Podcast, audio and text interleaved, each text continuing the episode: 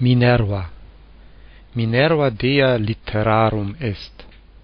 Poetae sapientiam Minervae laudant. Imprimis inculae Athenarum Minervae immolant, et aras deae coronis ornant. Nam Attica munificentia Minervae deae oleis abundat statuae minervae deae forma delectant in terris Europae, imprimis in Italia, nunc quoque statuae deae monstrant. Exempla, Diana filia Latonae est, puella magistrae obtemperat, Minerva Atticam amat.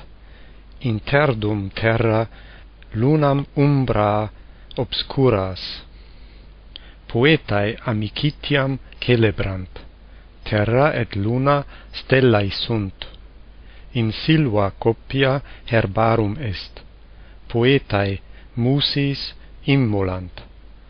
Puellae rosas et violas amant. Cur matronae aram minervae coronis ornatis?